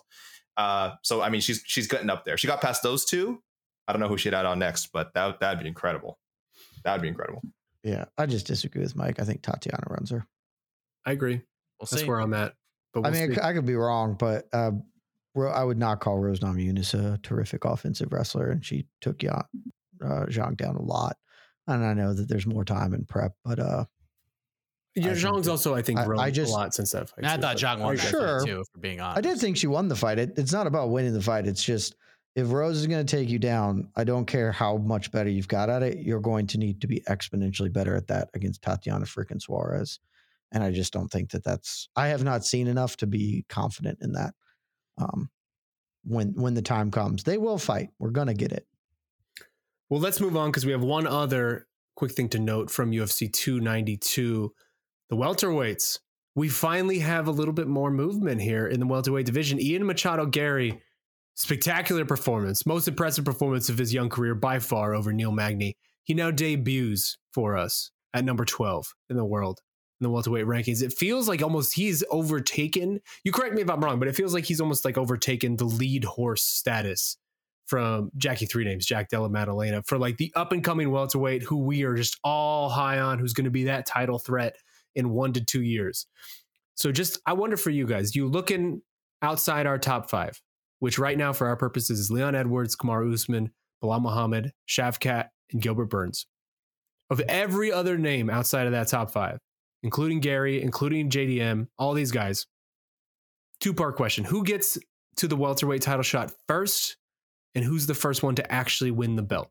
So you got Gary, Maddalena, Sean Brady, Kevin Holland, whoever else you want to throw in there. Gary gets to it first. Gary wins the belt. I've staking. You're all corner. in. You're all in. I think he's the best pros- prospect of welterweight. Um, I probably felt that way before Jackie Three Names' most recent fight. It was it was certainly much more of a question. Um, but watching Jack Della Maddalena make a series of horrific fight decisions and then still pull off a win um, cools me on him. Uh, yeah, I think Ian Gary's younger than J D M. Not one hundred percent certain on that. Uh, yeah, I think this dude is is the next guy. Um, I, I think Shavkat is is the next champion, uh, who will maybe have a couple of defenses, but uh, I think twenty twenty-five is my prediction for the Shavkat versus Ian Gary welterweight title fight. I don't know if Gary wins that one, but uh, he's still only twenty-six. I think that he will fight for the title at least twice in his career, and I think one of these times he's going to get it. Um, Particularly if you believe what he says. He says that he's like the best grappler that's ever existed. I'm not certain that that's true, but his post-fight presser was all like, I'm going to go win a no-gi world title because whatever, y'all don't even know how good I am on the ground. Uh, if that's true, then he's the next G S P. I don't think that that is probably true, but I think I love what I've seen from him. I love his work ethic, everything. I, I'm I'm all in. I'm all in on him as as the next guy to hold this belt for at least a few stre- uh, at least a few fights when he does get it. Well, no one, no one is bigger on Ian Gary than Ian Gary. I think that's certainly yes. true. He he, he loves and himself some Ian as Gary. As it should be. Yeah, guys, I, it's, it's I, what you got to do. Love yourself, homies. I, I don't know if you're familiar with the, I mean, I'm sure you're familiar with the saying, if you say it, you are it.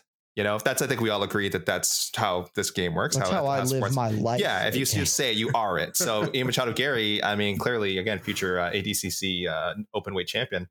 Um, I, I'm glad you mentioned Shavkat, Jed, because we do want to tell people, I'm sure people for a second like, whoa, what else? Shavkat's kind of past the prospect, like rising. He's just a guy who we think is one fight away from getting it. Like he's he's almost number four welterweight so in the world. He's, he's not, not part of this discussion. Yeah. in the world. They just yeah. won't let him fight for yeah, the yeah. belt. He's not part of this discussion. We're talking about outside. Uh, uh, uh, Shaheen said outside the top five, right? So uh, Shavkat's obviously getting it before all these guys. Um, I. I'm so I'm such a victim of recency bias, as people know. So I guess just to play devil's advocate, I got a weird feeling Kevin Holland's going to sneak in there somehow. Um, he's I I, I guess he's also yeah I Would guess he's wrestle? just. and, and, and I don't want him running into Ian Machado Garry, obviously, because clearly Ian Machado Garry is going to take him down and just submit him in like, you know, forty-five seconds based on uh, what the future has had to say about it. But I mean, that, I, that top that top seven I, is a lot of oh, dudes who me, can tackle you. Trust me, he's skipping names to get there. He's skip, this is a this is a Sean O'Malley. He needs to get one weird decision win over a name. Like a Belal Muhammad, maybe. I don't know. Be right. Belal Muhammad probably could just take him down. I would say well. right. Belal Muhammad, famous but, for never tackling people and sitting uh, on them. Hey, I'm just saying weirder things, weirder things that happen. I think he has some currency from his middleweight run. I think the U F C likes him clearly because of the whole I'll fight anytime, anywhere, actually living up to it. He's a known commodity to the fans. He talks a lot. And I, I don't, I won't say he's great on the mic. He talks a lot. That is, that is for sure. He has a lot to say, and every now and then gets a good like viral clip, and that's what you need in this business to be considered good on the mic, apparently. So uh, it's really just to play devil's advocate and just to throw another interesting name out there. I, I wanted to throw in like Michael Morales. I love that kid. I think he's going to be a potentially future champion, but he's very far away from from a title fight. But I, I love what I. I just want to make sure he's his name somewhere in people's minds. But he's probably even outside the top twenty-five right now, Dep- depending how aggressive you are with your rankings, probably outside the top twenty-five. Um, I mean, yeah, Dana like White him. clearly knows who Michael Morales is. I don't know if you watched the post-fight press conference. What do you say? So funny. It's the funniest thing that's happened in a press in forever. The, e- the dude who's the dude who's Ecuadorian or whatever uh, yeah, was yeah, like, yeah. "Hey, uh, what what's going on with Michael Morales?" And Dana just like looks at him. It's like, you know, you know, this is when I need to leave, when I'm starting to get these sorts of questions. And it's made all the better because Chito fought on the card and the Ecuadorian dude didn't ask about Chito. He asked about Michael Morales. It was insane. I loved it so much. Uh, respect. Respect. To me, This is this is going to be a hot take, ladies and gentlemen, because oh, I might be there with you though. Let's see if Col- if Colby Covington beats Leon Edwards, Ian Garry's getting a title shot before Shavkat is. Sorry, that's just the way that it works. That's just the way that it works because Colby is going to do everything in his power to not fight Shavkat because he doesn't see money in Shavkat. That's he will eventually man. see money in Ian Garry because Ian can talk and they will have a press conference and those two will go back and forth and it'll get uncomfortable. It's just the type of thing that'll cross over into a casual audience. So Ian Machado Garry is going to fight Wonderboy next. They're going to, even if the U F C has to pay Wonderboy the two ninety-one money just to get him in the cage with Ian Garry, they will do it because Ian will beat Wonderboy and then he's one win away and they will be very, very careful with how they book him after that. I know Ian's like, oh, four wins and I'm getting to a title fight. If he beats Wonderboy, if he beats him convincingly, and they might just throw him in a title fight. Like if Colby wins the belt and Colby wants to fight Ian Garry, which would be smart on his part to try to get Ian now before he gets r- really up there. I would not be surprised if Ian Garry gets title shot before Shavkat. This is obviously Damn. contingent on if Colby wins, because if Leon wins, I don't think the U F C really gives two shits and an F what Leon Edwards wants to do. But clearly with Colby, they care about what Colby thinks and what he wants because they've been, he's had this title shot for since March just because he stepped on a scale. And whether people think he deserves it or not, Colby is in the U F C's ear and they like him, just like Ian Garry. If you ask Dana about Shavkat right now, he would have some nice things to say about him, but he would talk for eight more, eight extra minutes about Ian Garry. And that's a very good thing to have on your side is Dana putting you over in every single interview he does.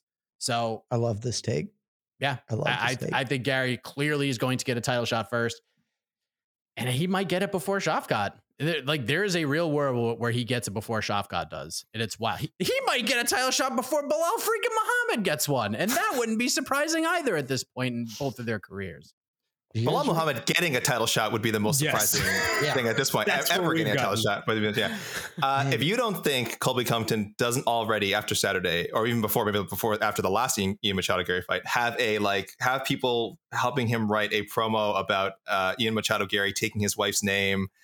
You are a fool. He is. He has that ready oh, in the, the in the. That's one hundred percent he, the angle. He, it will take him less than two seconds at the press conference for him to bring that. And by the way, for anyone out there hating on Ian Machado Garry for that, and there's plenty of things to not like about Ian Machado Garry, the taking his wife's name thing, it's for the children, for God's sake. Let's see so many people going after him. It's for the kid. He did it for the kids. I mean, we're also, going after a guy for doing it for his kids. Like, also, I know. Also, Machado is like a really legendary name within the combat sports space. Uh, I like if you can add that. Garry. If you can add that to your sure. name, you add it to your name. Oh, you it definitely simply do it. doesn't affect your lives. Why would you possibly but, give a shit? But that is that is the first. You thing. can say that well, about anything, yeah. Jed. Yeah, I know. Never. I agree. But wait I till just... Colby.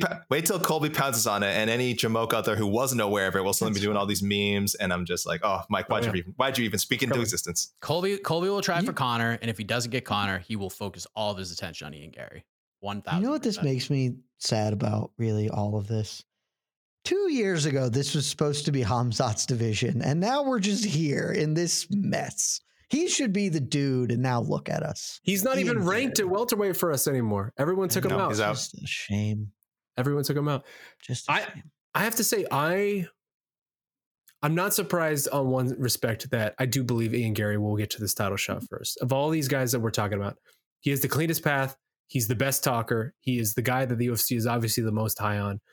At some point, he's going to go to Ireland, and that's going to be a spectacular show for the U F C. And like, it's, it's just going to be a big thing.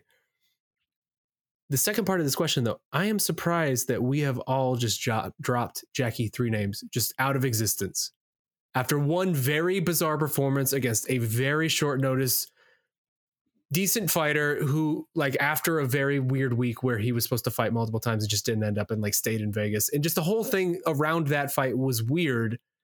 And everything before it seems to have been forgotten. All the spectacular knockouts, all the performances, all the first round finishes, just out the window because that one fight. I still think that guy's a champ, man.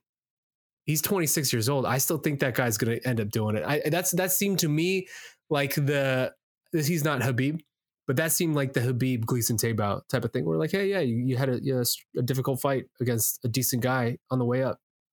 It's not a big deal. The issue. My issue is that he didn't lose that fight because Basil ha- or like have those issues because Basil Hafiz is like uniquely well able to combat the, his particular skill set. He just did the dumbest thing possible over and over again, and that is a much more concerning trait for for him moving forward. Like, he cut weight twice in right. two weeks. He was probably out of his mind. I don't know. Does that does that jack your fight I Q out of existence? I think like, it definitely is, affects your mental game. Just experiencing the whole weird two weeks that he had.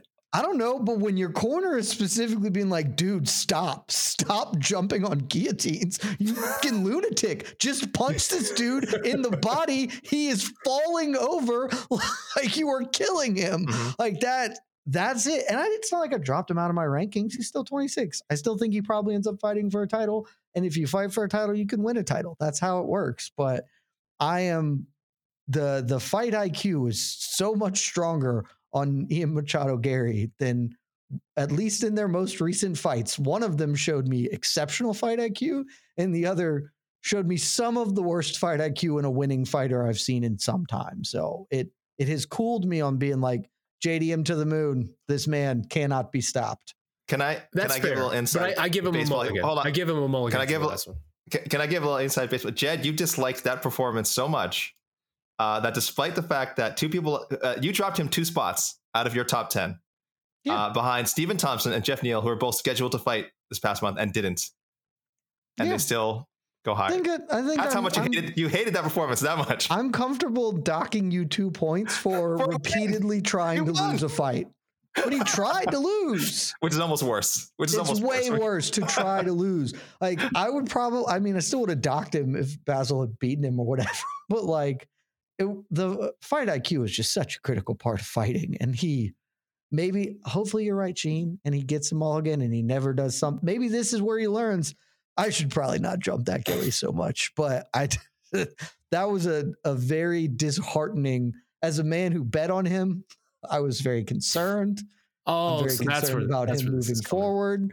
Uh, now we see the real man. I know that Ian Machado Garry studies a shit ton of tape. He is always doing the appropriate things, even when he probably should have put the pedal to the metal against Neil Magny and buried him. He was still like, hey, remember that time I almost got gassed up in a fight that I ended up winning by a million? I should, let's be responsible here. Let's not have our G S P moment. And uh, I respect that about his game. I mean, to well, be fair on my end, I've never had, I, I've been high on J D M, but he's not a guy that I looked at like Hamza, like Shavkat, like others, and was like, this dude's going to fight for a title. I have not been there on him yet. In fact, if you go listen to the U F C two ninety preview show before the Josiah Harrell fight was taken off the books were, for yeah, just awful reasons. In on I told you I was, I wasn't picking Josiah, but I had a feeling based on Josiah's style that he could give J D M fits. And I actually would have picked Sean Brady if he fought Jack Della Maddalena for those exact same reasons. So you learned a lot, and I think he's going to take a lot away from this. I am very interested to see this fight with Kevin Holland on September sixteenth. How is he going to fare? Can he avoid some of those mistakes? If he goes out there and melts Kevin Holland, like just batters him, then I, I, I'm back to where I was, which is probably still not, yeah, this dude's definitely fighting for a title because I am concerned what happened. I don't think he's going to get the same push that a Gary's going to get, or some of these other guys that the U F C is really trying to push and get into these big spots. I just don't know if it's quite there because he's very popular in Australia and people like him and they they see a high ceiling with him. I just don't know if he's a star like Gary is, or like even Shavkat's not getting like a big, huge promotional push. Even though the fans want it, Gary's going to get it. And that's why, that's why this whole thing, and he's just getting better. This dude is just getting better. He's training with Oliveira's team. He's going to different places to learn his craft better. Just pieces of his game, trying to improve it week after week after week. And I don't know if J D M's doing like exactly the same thing. I don't know if he's putting in the grunt work like Ian is. So he's good. I just don't, I don't know if I'm, I was right. I don't think I've ever anointed him as like, this guy's definitely fighting for a title just yet. And J D M isn't the best grappler in the world too. So it all comes factor back. That in. It yeah. all factor yeah. in. Being the best say it, be it, say it, be it. All right. Well, we're at like an hour and a half already. So let's go ahead and wrap with what we like to wrap with on this show. We're going to pour one out, celebrate the new names coming into the rankings, and maybe pay some respects to, to some names leaving. And this week, or I'm sorry, this month, not many departures, really. Uh, another short ranking cycle. Really, we only had a few events, a few fights of consequences. So we have one each. Uh, and for one, our poor one out this month, this one hurts my heart because I've been standing this man for like a year and I've been alone on this island and now he's gone. Lorenz Larkin, my favorite, my favorite Bellator welter, welterweight, yeah. drops out of welterweight after a loss to Andrei Koreshkov. Question to all three of you. Did you know this fight happened or was happening? Not until I had to do the rankings. Really? You guys weren't paying attention to that? There's Bellator v Ryzen. Those are like uh-huh. fun cards. It was that also on the same night as U F C pay-per-view. This wasn't, yes. I guess that's true, but it happened afterwards because it was late. This yeah, was like five um, This fight wasn't all that fun, but, and it's, you know, it's very Andrei Koreshkov to ruin somebody's good time while not being interesting yourself. It's, that's that's the Andrei Koreshkov that was story. A, and that was a rematch. That was Lorenz Larkin won the first fight by Splitty. By Splitty. Back, so back, back in the day. So they're one and one. Really, you could have just not. We're now going to get them. Another one. Yeah, good. The trilogy's all been waiting baby, for, baby. Go. But yeah, L- L- Lorenz did the old Grandpa Simpson. He was in, he was out, and then uh, nice to see you. Nice to see you, Lorenz. I tried so hard to fight for you, Lorenz. This is and this is what you, you do to me. I, I've been, I've been getting shamed on these shows and in our Slack rooms yeah. for like months, and then this is how this happens. And based on this result, you got what you deserved. I got so what I deserved. I, I got what it worked out. Uh, and then lastly, welcome back, a man who we wish farewell to not too long ago, and I think when we talked about it. Pretty much everyone, with the exception of maybe one person, was like, eh, this is probably the end of it. Welcome back, Derek Lewis, the Black Beast. He's back. He reclaims the number fourteen heavyweight spot after that thirty-three second finish of Marcos Rogerio Lima, which at this point feels like it was three years ago. Uh, and just a tremendous showing that he had, all of it, taking the pants off again. Just what a, what a man that, that Derek Lewis is. Back in it, fellas. The Black Beast is here to stay. We were too harsh. And I feel like we did a whole episode topic. Is this the last we see of Derek Lewis in the rankings? I, I'm, I'm pretty sure after the last loss, that was one of the three uh, topics we touched upon. I and I was I think I was firmly you won't see him ranked again. So Derek Lewis proved me wrong big time. He got an important W, and like he would not be ranked for me, but for the fact that um, we have been forced to remove Francis Ngannou, so a space opened up and. Why not go with him? Uh, that is true. Yes, correct. Yeah, and good thing there's no rankings for best free agents because he would not be ranked on that list. It's the worst, the worst free agency of all time. Bungled it. Such a terrible, terrible free agency. It's the, wor- it's the worst thing I've ever seen in this sport. I hope he got just such an exceptional bag from the U F C because it better. It's not going to cover he the did. two million dollars he would have made to make to box Francis and, or not box, but fight Francis Ngannou. Plus, I would have given him a hundred of my own dollars to join B K F C afterwards. So, I mean, really, he's missing out on a lot of money. There was a beautiful world ahead, and we just didn't get it. Just didn't get it. Now but, he's going to have to fight Parker Porter, and oof, I feel bad for him. My heart hurts for that. I mean, you you don't... What Parker Porter is going to do to that man? It's just... Bleed it's not, on him? It's not. Bleed on him? How dare you disrespect the GOAT? Uh, and let's end on that. This has been another episode of the M M A Fighting Ranking Show. We love you guys as always. That man is Alexander K. Lee. Welcome to the Sugar Show. Topical. You did it, A K. Good job. For Mike Heck, Jed Mishu. We got another fun stretch coming. And I think just like a U F C pay-per-view in what, like two, three weeks? Like how long? We don't even have a long time here, right? Before Australia? And what a pay-per-view it is. All ten of those fights, really. when when Sean Strickland wins, it's going to be the best. Oh, God. Oh God. It's going to oh, be the God. best. I'm so uh, close to talking myself into it. I am almost are you there. In? Are you in on this? I'm, I'm almost there. I'm gonna. I'm Give gonna me start another two weeks, and we can we can maybe make it happen. I'm trying real hard to talk myself into it. I'm just gonna start slacking you random Sean Strickland facts. I'm gonna just nudge you. I I'm don't gonna nudge know if you across this line. That's gonna help or hurt. I don't know what Sean Strickland facts are gonna make him come across better, but uh, he could try. Stats, you know, fun facts, stats, throw in some some topical life stuff. We'll see. Uh, in the meantime, lo- we love all you guys. Keep it tuned to the M M A Fighting Podcast Network. Great network, uh, and we'll see you next time.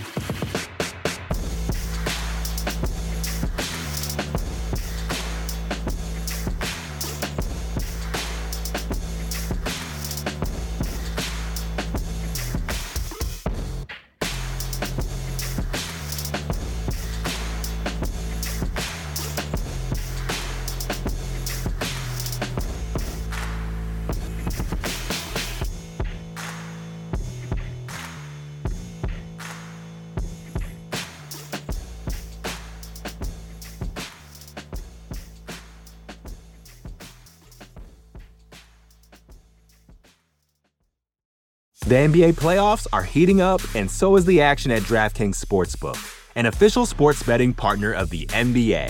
DraftKings brings you same-game parlays, live betting, odds boosts, and so much more.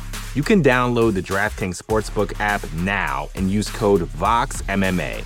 That's code VOXMMA for new customers to get one hundred fifty dollars in bonus bets when you bet just five bucks. Only on DraftKings. The crown is yours. Gambling problem? Call one eight hundred gambler. Or in West Virginia, visit one eight hundred gambler dot net. In New York, call eight seven seven, eight, hope N Y or text hope N Y four six seven three six nine. In Connecticut, help is available for problem gambling. Call eight eight eight, seven eight nine, seven seven seven seven or visit c c p g dot org. Please play responsibly. On behalf of Boot Hill Casino and Resort in Kansas, twenty-one and over, age varies by jurisdiction. Void in Ontario. Bonus bets expire one hundred sixty-eight hours after issuance. See d k n g dot c o slash b ball for eligibility and deposit restrictions, terms, and responsible gaming resources.